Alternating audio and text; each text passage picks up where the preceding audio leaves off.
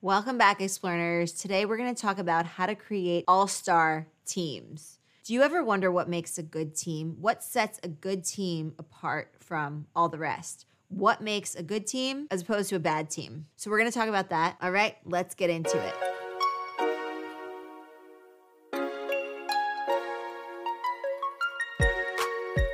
All right, so Google conducted a study back in 2012 and they codenamed it Project Aristotle. And they were on a mission to find out what differentiated good teams from bad teams. Why were some teams high functioning? Why were they really getting along really well? And why were others not? So, how did Google build the perfect team? Well, it took a lot of research. And here are some of the learnings from that and my hope in sharing this is that you'll also be able to apply these to your own teams when you're building teams or you're making groups. You want to be cognizant of these qualities and characteristics of what make a good team, what I like to call an all star team. So, one big thing was conversational turn taking. So, conversational turn taking is essentially making sure that everyone has a chance to speak. There's no one person hogging the conversation or dominating the conversation. Everyone is participating and everyone has a turn to speak. So this seems like it would be a no brainer, but think about how often groupthink happens, right? Where there's one voice that dominates the conversation and people don't want to go against what that person has to say. And so they'll just go along with that person's idea or opinion and not chime in themselves. So we want to avoid that. We do not want groupthink. And one way to eliminate the risks of groupthink is to make sure that everyone has a say. Is there active participation on behalf of all team members? Is everyone getting a chance to speak? Is there conversational turn taking? So that is the first one. The second one is psychological safety. People in high functioning, high performing, close knit groups and teams felt safe. They felt safe to express themselves. They felt safe to maybe be a little goofy. They felt safe to broach serious topics. They felt safe. They, in their mind, had no qualms about, oh, is this person going to judge me? Are my teammates going to view me differently now that I have this feeling about this thing or that opinion about that thing? They felt safe. And that is extremely important. If we want to not just have a great team, but have great rapport with people, we want to put them at ease. Same thing with the group. You want to make sure that everyone in the group feels safe to express themselves, to be themselves, to participate, to be in that group and they want to feel included. So we have to keep in mind inclusion and diversity when it comes to helping people feel safe because that's one way of really making sure that everyone feels a sense of belonging and they, they feel safe enough to express themselves in the way that they want to and feel like they can contribute without feeling judged or derided or presented with adversity. That's the opposite of feeling safe. So you want to make sure that everyone, including yourself, feels safe. That's the psychological safety. The other way to think about psychological safety is a shared belief that's held by the members of the team that the team is safe for interpersonal risk taking. So you're not afraid to make mistakes or have a opposing opinion or come up with an alternative or whatever it might be you feel at ease to do those things. And again, this is a big antidote to groupthink because if people feel safe to oppose that dominant voice, let's say there's a dominant voice in the group, then groupthink is less likely to happen. So, very important psychological safety. The other thing that successful groups have is a high collective IQ. So, together, the group is going to be much smarter than any one individual in that group together, they're going to come up with way better ideas than just separating them as individuals and asking people to share their ideas and their input and their feedback. Together as a group, their IQ collectively goes way up. So that's something to keep in mind. And that's all predicated on those different aspects of what we talked about so far, right? So the conversational turn taking, the psychological safety, those are very important characteristics of a group in order for it to be a high functioning group. The other thing is high average social sensitivity. So members are skilled at intuiting how others feel based on paralinguistics.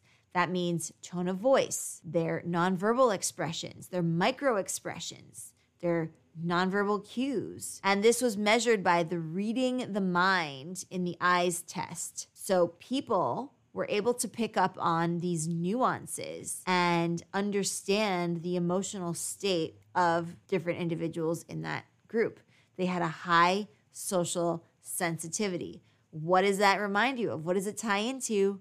EQ, the emotional quotient. Having a high EQ, that high emotional sensitivity, understanding emotional resonance within the different teammates of the group. And one thing that can help propel this forward is over time, as the group starts to get comfortable with one another, you know, work on different projects, go through the ebbs and flows of project, they'll get to know one another better, right? And it's not even something that needs to be stated for someone to understand how that person feels, right? Because they can understand that through the paralinguistics, the nonverbal cues. One thing that can help with this and push it forward is sharing personal and emotional experiences, because doing that type of sharing often catalyzes the melding of the group. When someone shares something that's personal or difficult or shows some vulnerability, that automatically creates a closer bond to that person. It catapults rapport building into that next level. And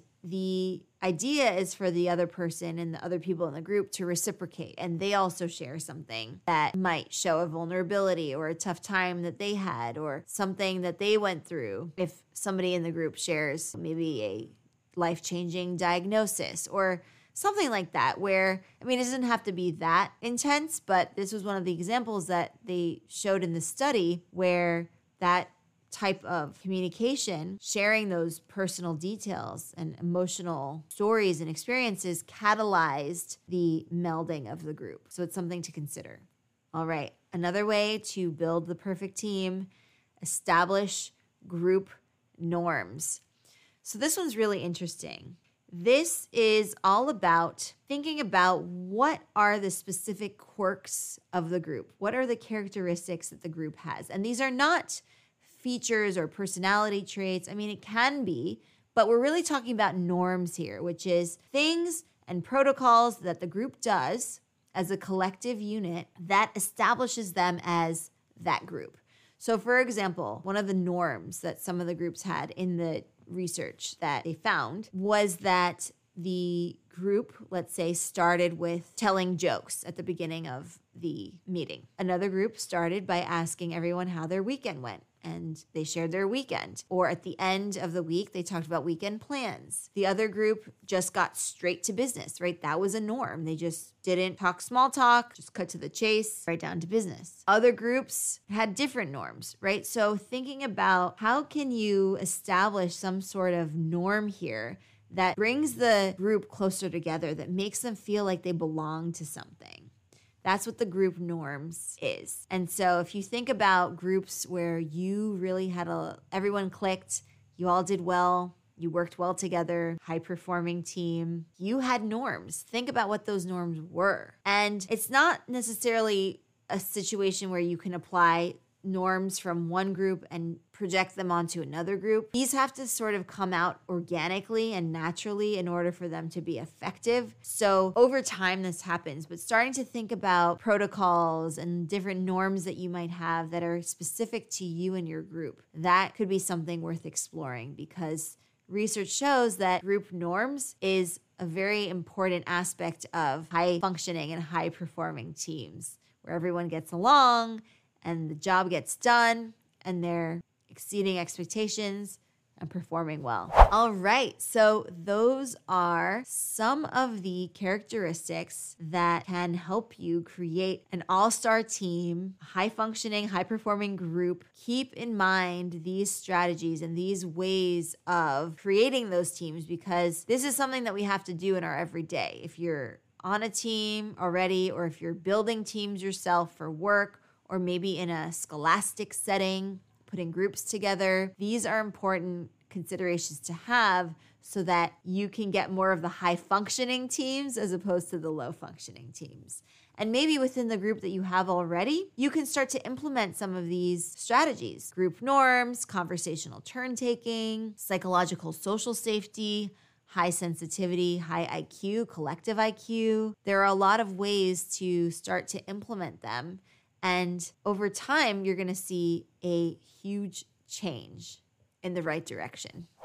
All right, Explearners, thank you so much for joining me for this lesson. I hope that you enjoyed it. If you did, give it a big thumbs up if you're watching on YouTube and if you're listening on Spotify, feel free to leave us a nice review. You can leave up to five stars and be sure to share the podcast and the channel with anyone who wants to improve their communication skills and social skills and level up at work and in your personal life as well. And if English is not your first language, then you might be interested in our Advanced English YouTube channel and podcast we're on all the podcast platforms. And if you're listening to us specifically on Spotify, then I encourage you to leave us a nice review there. And you can also leave a nice comment in the Q&A which is in the community tab. So definitely check that out for advanced English. And you can also check out our website. So first go to explearning.co for the communication lessons and then if you are interested in improving your English language and communication skills, as a second language English speaker, English learner, then you can check out advancedenglish.co. And again, feel free to share these resources with anyone you think would benefit from them. All right, I will see you in the next Explearning lesson and perhaps even Advanced English. Until then, keep up the awesome work, and I will see you very, very soon. Happy Explearning, everyone.